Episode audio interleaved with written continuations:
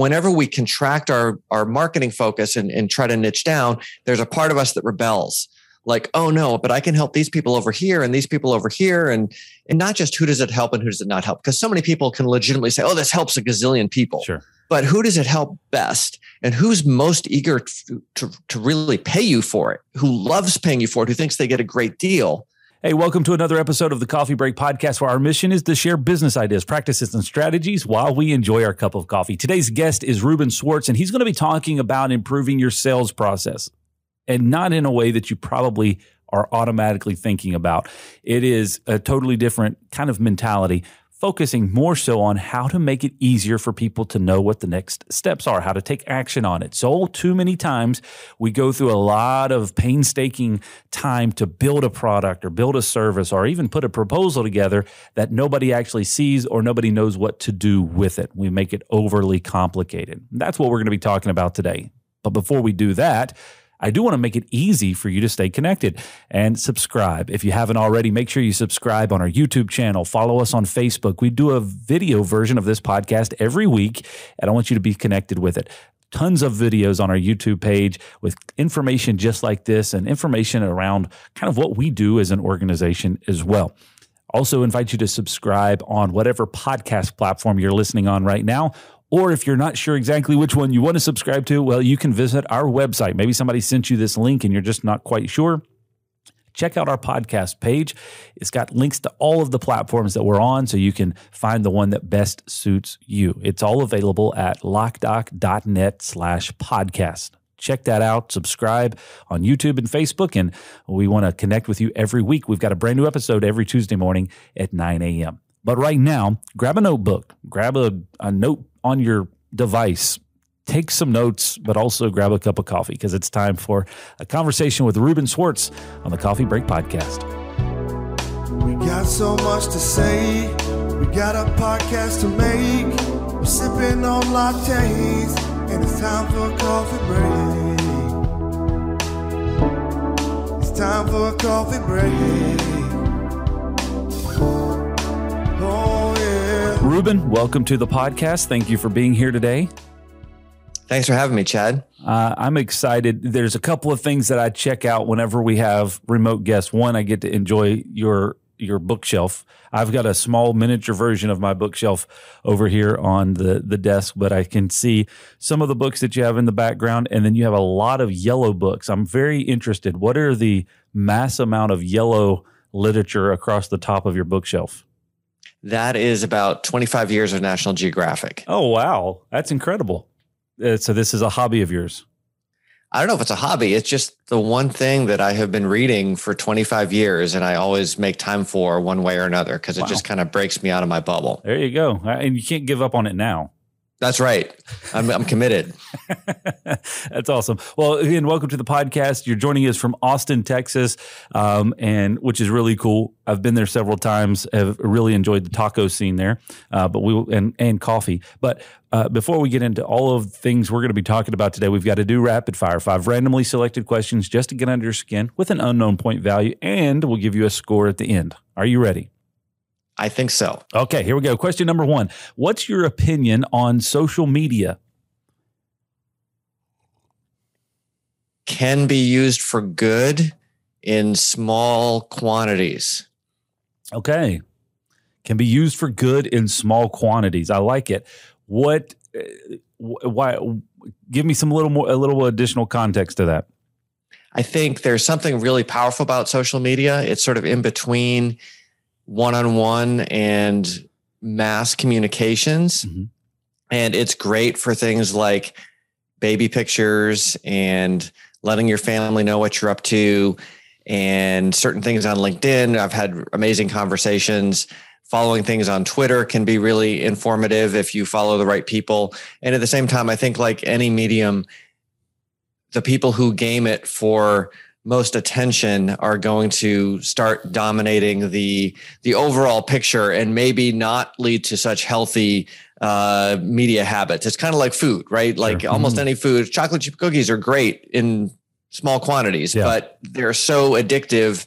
It's a lot easier to eat a whole plate of them than to eat your broccoli, and then you end up maybe not so healthy. Yeah, I'm not a big fan of chocolate chip cookies, but there is a little a local bakery that does these maple brown sugar cookies with a cream cheese icing. And yes, Ooh. I can agree on the same concept. If I sat and ate lots of those, it would be bad. So I try to min- minimize it to one a day. Uh, but anyways, the uh, it, I think it's an inter- interesting concept, and I think I've been on one side of the pendulum or another with social media. It can be so it can be so time consuming, but it is also a great if you can if you figure out kind of whatever that formula is that works for you. It's a great component of your personal brand or your business brand, right? Uh, but I think it's it's I think a lot of people swing on it is everything or it's nothing. Um, but I do think it's a it is a component of it used wisely. Maybe that's a, I think you said something important. It, when it's an extension of you, Mhm. right? You are connecting with people the way you would in real life. You just happen to do it online. That's great. I think what happens is a lot of people put on masks or put on Mhm. some version of themselves that maybe they wish they had in real life, and and that they just kind of fall down a rabbit hole. Ooh. Well, I mean, that could be a whole podcast in and of itself. But we'll, we'll let's move on to second question of, of rapid fire. How long did it take for you to come up with your current signature? Are we talking about my the way I write or my email signature? I- just checking. Uh, these are really random questions, so I have no idea. You can choose I which think- way you want to go with it. I think my signature took about three seconds to come up with, and people always ask me if I'm a doctor when they see it. Yeah, so it's very, very easy to replicate. Okay. Question number three. If you had an extra hour of day that had to be allocated to one specific person, how or specific purpose, how would you use it? Oh gosh. Um, right now, I would probably use it to work. Mm. To just work in general. Like if I could have one hour with no one interrupting me, I Mhm. would like, like spend that on deep work. I like it. If I had one hour every day that I could be allocated to one specific person or pur- purpose, I would choose exercise because that's the one thing that I feel like always gets squashed out of out of the day, like some type of a physical or mental exercise. I, I, you know, I've been there, and one of the things that I did is I started putting that on my calendar, even at the expense of work, Oh yeah, even at the expense of anything else. So, so I'm now in a place where I'm not exactly in rock star shape or anything, but five years ago, that would have been my answer. yeah, because you just had to make it part of your day. Yep. Well, maybe that's part of maybe that's part of the the magic question there. All right, question number four. What's one thing that you think you should be doing more often? Meditating. Okay.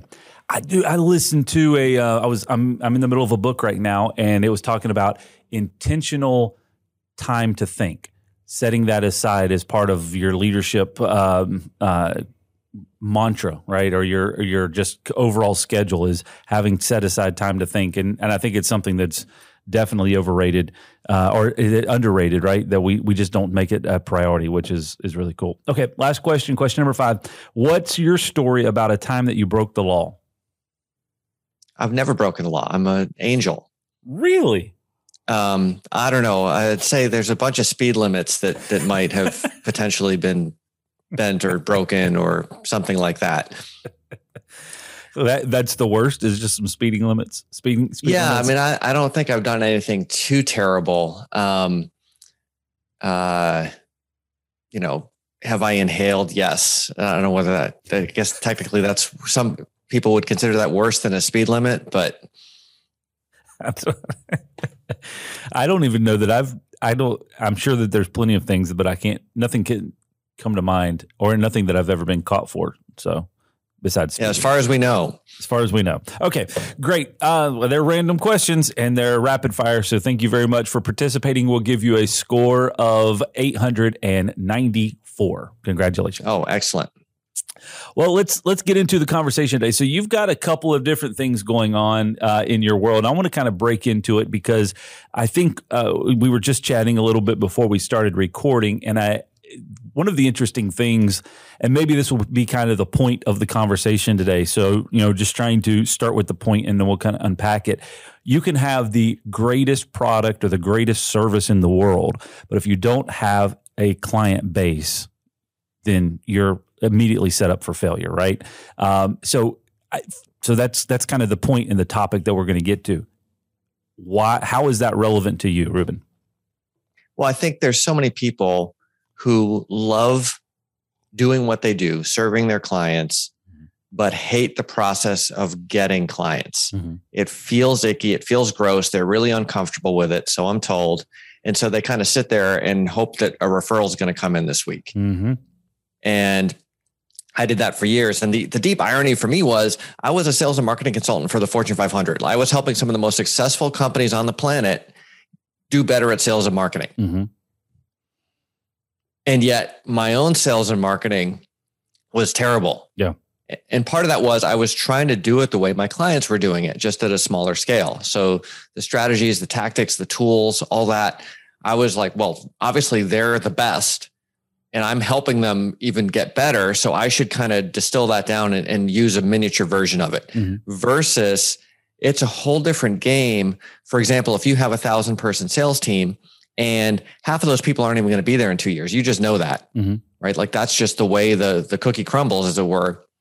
Versus this is my company, it's my name on the door, it's my reputation on the line with each project. Mm-hmm. Half of me isn't supposed to be gone in two years there's a very different way of approaching things. Things aren't just numbers. Mm-hmm. And I think people kind of get caught up in that and think, well, gosh, you know, I don't want to, don't want to be salesy, don't want to be pushy, feel uncomfortable to sell. So they kind of don't sell. They just wait on their heels for things to happen. And if you do a good work, like thank goodness we did good work, we got repeat business, we got word of mouth, et cetera. And I know so many people in that state, like they they get that, mm-hmm. but they're not in control of their destiny. First of all, it's very stressful, especially if you're like trying to make payroll and, and you haven't got that referral coming in. Sure. And then I think to the to the heart of the issue, these are people who really care about serving the people that they can help. Mm-hmm. And they're limiting how many people and how deeply they can help them because they're not being intentional about it. They're waiting for it to come to them instead of saying, Hey, I've got something to offer. Yeah. Let's go do this. Uh, it's this is very relevant, Reuben. I, probably more relevant than you know, especially in our own organization. And I, I know Dan is over in the control room right now recording this, and hopefully he has the ability to throw this out on the speakers inside of our conference room and in, in the building because this is something I, that we struggle with inside of of some of the things that we're doing. We're developing certain things, working on certain things, and it's also but but we also spend so much time doing the that that it we we lose focus or we don't put enough priority on how do we bring it to market. So it's it's right. all these great things in the corner, but how do we get it out of the corner to market, bring on clients, share the correct information and get uh, other people excited about using that product that we've so spent so much energy trying to develop. I think that's a great point. And the deeper your expertise is, whether it's a product or a software or a service or whatever, the easier it is to kind of get down the expert rabbit hole, mm-hmm. mm. which is fine. Or like you want the person who really knows what they're doing and cares about all the details. But sometimes you get so into that. And all of us have that mental image of the bad salesperson or the sleazy marketing person. And I think, especially amongst what I would call sort of the expert tribe, the people who have that deep, deep domain knowledge, the deep customer knowledge, we, we tend to overemphasize our our sort of recall bias, if you will, of the sleazy salesperson, the sleazy marketing person. And we think that sales and marketing is somehow the enemy, where it doesn't necessarily have to be. Uh, Bob Burg, the co-author of The Go Giver, was on my podcast, and he said, "Reuben, you don't hate sales. You hate what you mistakenly think sales is, mm. which is absolutely true, and it's just more convenient for me mentally as a shorthand to say, yeah, actually, I just hate sales. I like helping people. I hate marketing, but I like teaching people." And no, so yeah. I think it's like, how do we how do we bring the the service mission out of the back room and have it be the sales and marketing effort. So we're one person the whole time. Okay, so you just you just hit on a couple of things: getting stuck down the expert rabbit hole, having that expert tribe, eh, understanding that side of it, but also even at a point, it makes it hard for the end consumer to digest what exactly it is that they're supposed to do. And I know there's a lot of books out there. There's a lot of content on those types of things, talking about the the curse of knowledge and talking to it too much at a high level. And and I, I think that you're referencing some of that, but I also think that it's just more so you're you're uh, what I'm hearing you say is you're more so just kind of stuck in your in in what you believe to be true because you know the product, you know what you're working on, and you just don't want to sound like you're just trying to sell something to sell something because at the heart of it, you're you've built this or you've you've put all the effort in because you believe that it actually is going to help somebody. So how to That's convey, right. how to convey that help versus try to convey the sell. But of course, what tends to happen is you do all that.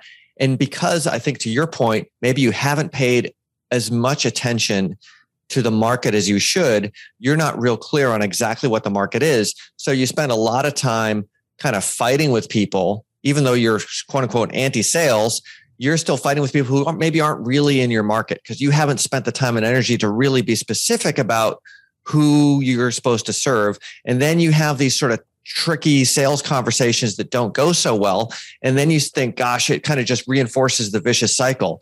Versus if you can think about the easy sales cycles that don't feel like sales, whether you're the one selling or you're the one buying, we've had experiences where we've bought something. Mm-hmm. It could be from a waiter or it could be from some store down the street. We didn't even realize that there was a quote unquote salesperson involved. There was just someone there helping us. And we were super excited to buy.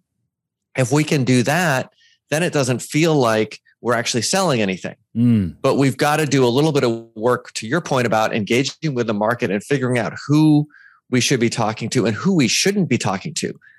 Uh, you know, I think you said something about sometimes you can talk in a way that the market doesn't understand because you have too much expertise. It's like if you go to the doctor for knee surgery and they start using all the Latin terms for what what they're working on, and you have no idea. You're like, Doc, am I going to be able to play basketball again? Right? And if they say yes, then you're happy. If they say no, then you're not. And all the other Latin stuff doesn't actually matter. We understand the frustrations HOA board members and property managers face when deciding the best solution for their HOA and pool security. Should we use a keypad, hand out keys, or install a keycard system? Do we even need cameras? These are some of the questions that are difficult to navigate, and we're here to help. At LockDoc Security, we've spent over 20 years working with homeowners associations and property managers to find the system that best fits the pool and HOA needs. Camera systems for the front gate or front entrance, keycard systems for the pool gates, or simply updating the gate so that it meets safety and code compliance. We like to take the guesswork out of the process to answer any questions and help find the right solution. Our mission is to help you protect your people and your property and that includes pools. Contact our team today to schedule your free consultation for your community. So, okay, I'm I'm I'm tracking with you, understanding your ideal customer base, right? So, you and you've said this a couple of times, understanding who you should sell to and who you shouldn't sell to. i have never really processed that before, but I think it's it's a very very valid understanding. How much time are we wasting? Trying to make our product or our service or our solution fit the wrong customer. And that probably is a huge component of where you would feel like it's too salesy because you're just trying to you're trying to bring out the quirks and tricks to try to make it feel like it's going to fit this person, but really they're not the ideal client. So you're just kind of wasting your energy as a whole you're wasting your energy not just on them, but then the next person you go to, you've kind of got that negative vibe going mm. on. And instead of spending time helping somebody that you could really help or working on your product or exercising or meditating or whatever it is, you've kind of spent an hour not just wasted on somebody who shouldn't be there, but you've kind of brought your energy level down. So, is a good question to start with. Who does this help, and who does this not help? Is that is that kind of a, a a just a mental framework to kind of start your your understanding of? Yeah, I think that's really important. And not just who does it help and who does it not help? Because so many people can legitimately say, oh, this helps a gazillion people. Sure.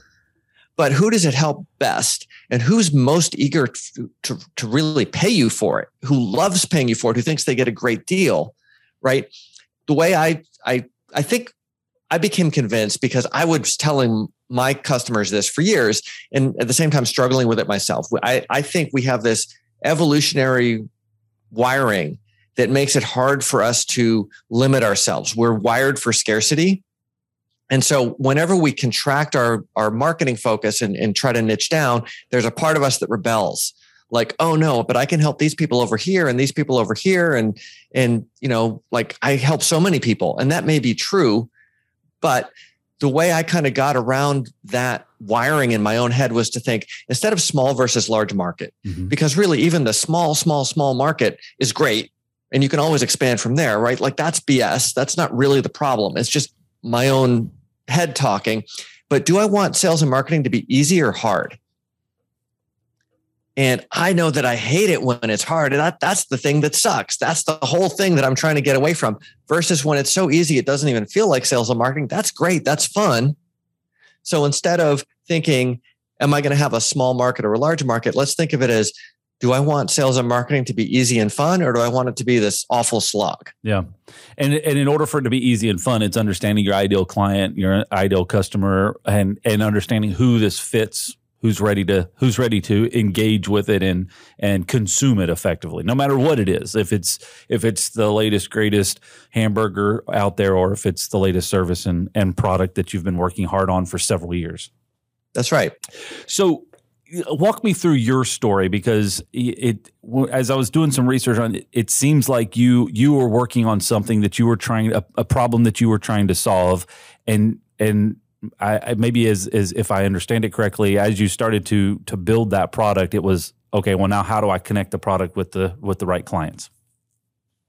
Well, I don't want to bore your listeners to tears with the full story, but I eventually got a little bit better at sales and marketing. I started sucking less because I would just start being myself mm-hmm. instead of trying to impersonate the very successful salespeople that I worked with at my clients. But I still had this problem of sending a proposal, having the meeting to discuss the proposal get rescheduled, and then calling and leaving those voicemails like, "Hey, just wondering if you had any questions about the proposal." Uh, mm-hmm. It's like this is really lame. And I thought, well, gosh, I'm a tech guy. If I put the proposal in the cloud, I could at least know if somebody's read it. And so I was like, okay, well, let's try that. Mm-hmm. And so I remember getting a notification email from my system, and I call the, guy up, and he says, "Hey, I'm so glad you called. I was just reading your proposal." And I had gone from being really bad at writing proposals to actually being pretty good at writing proposals. He's like, hey, this looks great. I want to do this. There's a couple things I want to clarify. And we discussed making a couple tweaks to the language to make it more specific here and there. And he said, send me a new version when you get the chance. Mm-hmm. And I said, well, if you go back and look, I've made those changes. Yeah. he's like, wow, that's really cool. And I didn't even have a signature then. He just clicked the accept button. And I was like, wow, that was really nice. We spent five minutes doing five minutes worth of work so yeah. we can get to the project, which is what we care about. Yep. Instead of a month of back and forth where it can go sideways or who knows what's going to happen. Right. And I wasn't even thinking of this as, oh, this is going to be a product that I sell to people. It was just like a thing to make my life easier. It wasn't a sales tool. It was a, it was like a service thing just so I could get to the project. But I started telling some people about this and they're like, Hey, that's really cool. Yeah. Can I have that? and so I was like, well, gosh, you know, I'm a software guy. Like, really, I don't want to be doing anything other than building software. So, sure, that sounds like a good idea. And then I did exactly what you were referring to, right? I started trying to figure out who would be a good fit for this. And of course, I made a ton of mistakes. Yeah. And I had people who were eager and happy to pay me who actually weren't the right fit. Mm-hmm which made it challenging. And eventually I kind of figured out hey, it's other people like me. It's these independent consultants who don't have a sales team. They're not doing sales full time. HubSpot and Salesforce and all these other tools are overkill for them. They need a certain set of things that, that like I really thought was out there in the market. I never set out to build my own CRM. In fact, when my customers kept asking me to make this a CRM, because it mm. was it was kind of designed as a set of tools to get you leads and do proposals and all that, and it would plug into your CRM. Yeah. And people would be like, "Well, but I hate my CRM. Can you make Mimiran do the stuff in the middle?" And I'd be like, "The world does not need another CRM." Yeah. And if they did, I would not be the person to make it. And I'm keep looking and looking and I'm searching and I just can't freaking find it. And finally, I'm like, okay, maybe I should listen to my customers mm-hmm. who can't find it either. And let's do this the way that we think we should do this for this particular tribe. Yeah, man, I, you you're hitting on all kinds of really fun buttons. So I, I and I'm trying to not get too giddy about it, but here's the situation. I think you just hit on something very interesting, especially from the sales side of things. I want to bring this into the service world. Okay. small medium sized business okay we're we're a, a business we've got 41 employees uh, over over two branches um, and we're working on servicing clients on a regular basis. We have a sales force. We have three full-time salespeople. The process of putting a proposal together getting it to the client like we've worked on that process. We've worked on that process. That was solid. Like gather information, put it in a proposal, create a nice PDF, beautiful document, email out. End of cycle for us. And so you, some of the things that you just said. So at that point, a traditional sales cycle is at that point, it's follow up calls, follow up emails. Do you have questions? Do you have any? What is, what's your timeline? What's the next steps? All of those things, right? And it's so one dated, but two, I think in, unless you have, and I think this is the struggle that a lot of people have, especially if it is your own business and you're the only salesperson, how much time do you have to dedicate to all of those proposals that you sent out and then all of the time that you that you're following up? And the question that I posed to our staff uh, a while back was, how many of the proposals are we putting together that we don't know if anybody ever saw? Okay. So at that point, let's just throw a number out there. Say it's 30%. 30% of all the proposals that we ever sent out there, nobody ever saw. How much of that time is value added and value invested because it's it's never been seen. It was just an exercise that you went through and then crumbled it up in the trash in, in a in a big ball and threw it in the trash can is effectively what you did. So what you just described was more a more cohesive flow that says I've, I've put this proposal together. I've tweaked the proposal language. Now I can actually see in real time has the customer seen it and what can I do about it at that point? Is that what I just heard you say? Because that's what I heard. That, that's absolutely right. And one thing I would say is whether or not you're using some fancy tool, don't write a proposal until you have a meeting scheduled to review it. And that way, people who are just asking for a proposal to be polite will hem and haw and say, let me get back to you or whatever. And the people who really want a proposal will figure out how to put it on their calendar because that's important to them.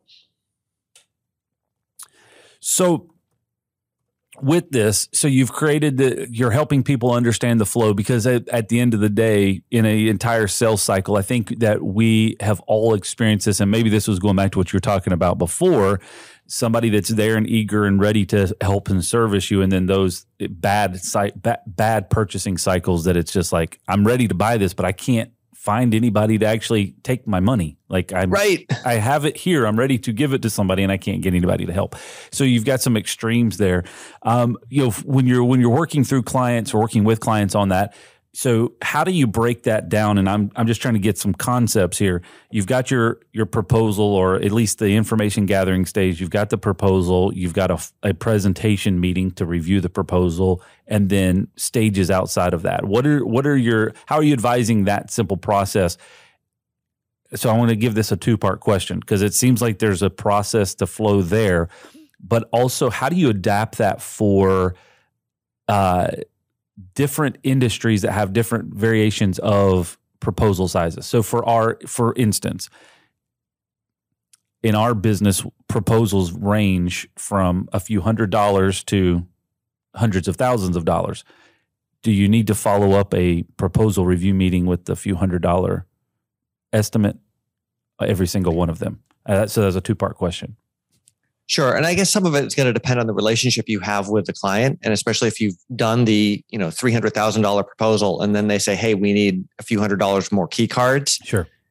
I would almost think of that more as a quote, yeah. which, you know, is, is kind of like just a, a naked proposal with numbers and pricing and, and not any, you know, not, not the whole context versus the $300,000 initial project needs to be a proposal. They need it's not just a, a, list of parts. It they need to understand how the whole thing gets solved. So I think mm-hmm. you can have different levels of an engagement for different types of projects and different types of relationships. Now, if it's the first time you talk to that customer and they're like start us off with $500 worth of key cards or whatever it is, mm-hmm. then yeah absolutely let's make sure that you've got that done. And if, of course, if you can automate it, you may be able to do that right there on that call mm-hmm. so that you're kind of reviewing it and they can just sign off on it right away.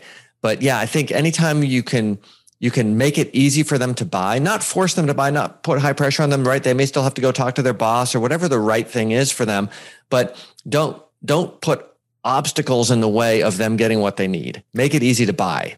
So uh, let me give an example of that because this is something that, that we've fought against for years. So I was explaining our process before we we email that pretty PDF. Once a a customer, a client decided, hey, yes, we want to move forward with this. Again, not making it easy. We were making it complicated. You have to either figure out a way to digitally sign it yourself or print it off, sign it, scan yep. it, send it back, all those things. And so there was a massive barrier there. And so we were looking at it from our perspective, going, well, I, and I, I, I try to put myself in those shoes a lot of times. If that was what was expected of me to be able to sign a proposal, we would get nothing signed because that's way too many steps, and I'm going to get mm-hmm. distracted before I get down that path. So, how many of our clients are running through that same thing? Like, yeah, I got that email. Awesome. You you sent the email very fast. That's great. But now I've got to go through 12 steps to actually approve this and get it back to you. So, when am I going to actually do that? I don't know. So how do you make, how do you kind of reduce those barriers? Well, I think the step one is instead of just sending a PDF, if you can send something, whether it's in Mimiran or some other tool where they can sign it electronically, that's really helpful. And the other thing I would say about PDF that it's maybe been a little bit less relevant with everybody dealing with COVID for the past couple years, but it's often not the best reading experience on a mobile device. Mm-hmm. And a lot of the decision makers are running around trying to catch up on their paperwork between meetings on their phones. So let's make it easy for them to read and understand and sign this on any wherever they might be right like let's not make it and, and, this is something that that's kind of a bugaboo of mine both on the proposal side and on the lead magnet side on people's websites is like they put so much energy into this beautiful 12 page pdf mm-hmm. that looks gorgeous on your big monitor and then when prospects are trying to read it, they're like pinching and zooming and all that. And then they finally get real frustrated when they're on their phone, which is where they're actually trying to read it. Yep. And, and trying to navigate it around and understand exactly what it is that I'm supposed to do next. Cause, cause it's, yeah, you've sent me 13 pages of, of PDF that I can't, I, there's nothing that I can do on this mobile device. So let's just, let's just move it off. And again, that's kind of, I, man, this is validating a lot of thoughts, right? Because in that, in that instance, you've just you've just put that as a to do item for later. If you right. if you can present it to where you can take action on it right then, you're reducing that barrier again, making it easy to buy because you're going, oh, okay, completely understand. I'll, I'll give you an example of this, and maybe this is on track, maybe this is off track. I recently had a vehicle serviced. You've had a if you've ever had a vehicle service before, right? Uh, you might get a service call back and say, "Yeah, these are all the 22 things that you need, and you got to replace all these filters and blah blah blah blah blah." And if you're if you're like me, I zone out about 12 seconds in, and I, and the question that I ask is, "Okay, how much is it?" Right? Right. Like because that's what I'm. That's that's ultimately what you, you're just trying to give me a list of parts to to replace. I recently had an experience where the service provider gave. I had two different experiences. One, they did a video, and one they did photos but mm-hmm. I, I got a text message link on my device that said your service, uh, your service, whatever is ready to to review. You click on it, and it was a video of the service tech going around the vehicle saying, you know, here's your tire uh, measurements, here's your brake measurements, here's this, blah, blah, blah, blah, blah. All of the things that we've just checked. And here's what you need to take action on. If you want to do it, hit approve. Right totally different experience. And so if you compare those two things back and forth, it's something easy to take action on. You understand exactly. There's no question about what's what's wrong or what's going on because it's all in in video proof or photo proof and then you can take action on it. How do we make that how do we take that process to all of our businesses because that's ultimately what all consumers want to know is how can I easily take action on this? Sure. Well, a couple things. I think one is we have to make sure that we are talking in their language. So one of the things that I say, we're kind of fixating on the proposal part of the whole sales and marketing process here, but that's all right. The proposal is a story, not a brochure. And the hero of the story is the buyer, not the seller. All too often you see these proposals where it's like 20 pages of brochure. And it's like, I have no idea if this person even understands my problem. Like I thought we had a great conversation, mm-hmm. and now I get this brochure, and they're asking for two hundred thousand dollars or whatever it is. Mm. But like I'm not feeling good. And then people, the sellers complain, oh, they just go on price. Well, that's because that's the only thing you've given them that they can understand and compare. Mm. Versus you tell the story from their perspective, where you are the sort of the Obi Wan Kenobi to their Luke Skywalker, and they should be able to read through the proposal in a couple of minutes and say, yeah, you get you get it. You understand why we're in this situation, what we're trying to do. You're showing me how we we achieve what we want, mm-hmm.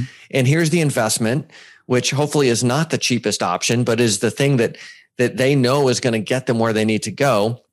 And then we can also do things like you say with the, the car dealer, like put some video in. If you're doing the proposal online, put some video in there, even mm-hmm. if it's just you talking, saying, Hey, I'm so glad that we got connected. Let me know if you have any questions on this proposal, something that, that lets them know there's a human who gives a damn mm-hmm. on the other end, mm-hmm. kind of like the car technician, right? There's nothing really different about the information that he gave you versus the other one. Like he could show you a picture of something. He could show me, a, you know, a spark plug and call it something else. And I wouldn't even know. But the fact that he's there giving a damn is mm-hmm. what I care about. Yeah. Can you copy this key? That's a question we get asked about 3,422 times a year. And how can you actually be sure that the person who asked that question is supposed to get a copy of that key? Well, we think you should always know who can copy your keys to your business and your home because it could be your neighbor, an old employee, a contractor, or even worse, your mother in law. At LockDoc Security, we believe in protected key systems, so you always know who has a copy of your key. To find out more, visit lockdoc.net or stop by our Charlotte location. LockDoc Security, helping you protect your people and your property. So I'm trying to figure out a way to wrap a bow on this thing because we're I think there's a lot of good information here and and I, what I'm hearing so I'll try to do a recap of what I'm hearing and maybe how people can take action on it. One understanding your your product, understanding how it impacts your customer and then understanding who the right fit is for your for your customer. Who's the ideal customer base for you and also who you need to not sell to? Who who does this not fit? Um, and it, and having very having having good clarity on that.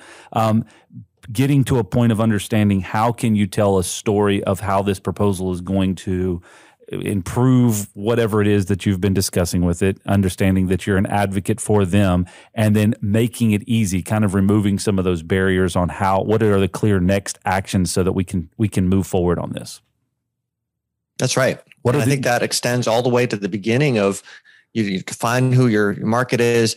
The the website is another story, not a brochure. Also starring the customer. The lead magnets you offer are offering value to your ideal prospect right away before they've even spoken to you. Then you can have a nice conversation about the subject of the lead magnet, which is a topic you're both passionate about. It doesn't have to be a sales call. And then when the time is right, the right people are going to say, Hey, can you send me a proposal? And all that other stuff kicks in. Yeah. Man, I, I, I, like this. This is a lot of good information. So I want to also focus on you have a platform that helps make this this process a lot easier for for clients. That's right. Tell us a, a little bit about that and how it how it works. Sure. So Mimiran I call it the anti CRM for independent consultants who love serving clients but hate selling. Okay. And it's sort of the CRM that I wished I'd had when I was struggling to use Salesforce and other enterprise tools when I was uh, an independent consultant. And so it does a lot of things that that traditional sales tools don't do. It's got a whole different take on lead magnets and, and keeping up with people, and it tracks your referrals and it automates your proposals and so on. But mostly it has a whole bunch of stuff that's not there to just make it easy for you to drop in if you've got 30 minutes or a couple hours in a day to do business development how can i be most effective with that time because i'm busy with clients i'm not spending my whole day just doing sales mm-hmm. and I don't have a sales team. So most of the traditional CRMs are built for the VP of sales to keep track of their sales team. And then the sales team tries to avoid being kept track of. And that's a whole other story. But this is you're both the VP of sales and the sales rep essentially as the business owner, and you're doing them both part time. So how can we make that process as easy and as fun and productive as possible? I like it. And you have a course on this as well. You've got a podcast. There's a lot of information that that helps people with this, with uh, improving their sales process as a whole. That's right. So uh, I I spent so much time helping people with proposals. It turns out that I I actually created an online course, which is now on sale, eighty percent off on AppSumo, and I think we'll have a link to that in the show notes. And I've got a podcast as well, Sales for Nerds. And I love the Coffee Break podcast. I love that we can do it early in the morning. On my podcast, we drink wine, so we have to schedule it a little differently. I, I, I, could see that. That's that would definitely be a thing. Well, man, I, I definitely appreciate it. Lots of good information here. Um, it's it's even challenging kind of our thought process on how our our portal is is looking and working for our customers and how we can make it even more so focused on uh, kind of the story that we're trying to solve and, and bring that to light. So definitely uh, appreciate your time today and information, and look forward to staying connected with you and and uh, and and continuing to improve on basically the customer experience for uh, for our clients. Awesome, Chad. It's been such a pleasure. Reuben, thanks again for your time today. Man, it was awesome. I've got a note, a page of notes here. I'm enjoying taking notes on these podcasts and then applying them in our business, sharing them with some team members here as well. Lots of good insights from our guest that we've had over the past several months. Make sure you go back and check out the other episodes as well. Lots of good information on productivity management, uh, man, on uh, on just staying focused on yourself as an individual, understanding your blind spots. There's lots of really good information on our previous podcast, and we've got tons of great guests lined up for the future. So make sure you're subscribed so you don't miss miss a single episode, there's a new one every Tuesday morning at 9 a.m. We'll see you next time right here on the Coffee Break Podcast.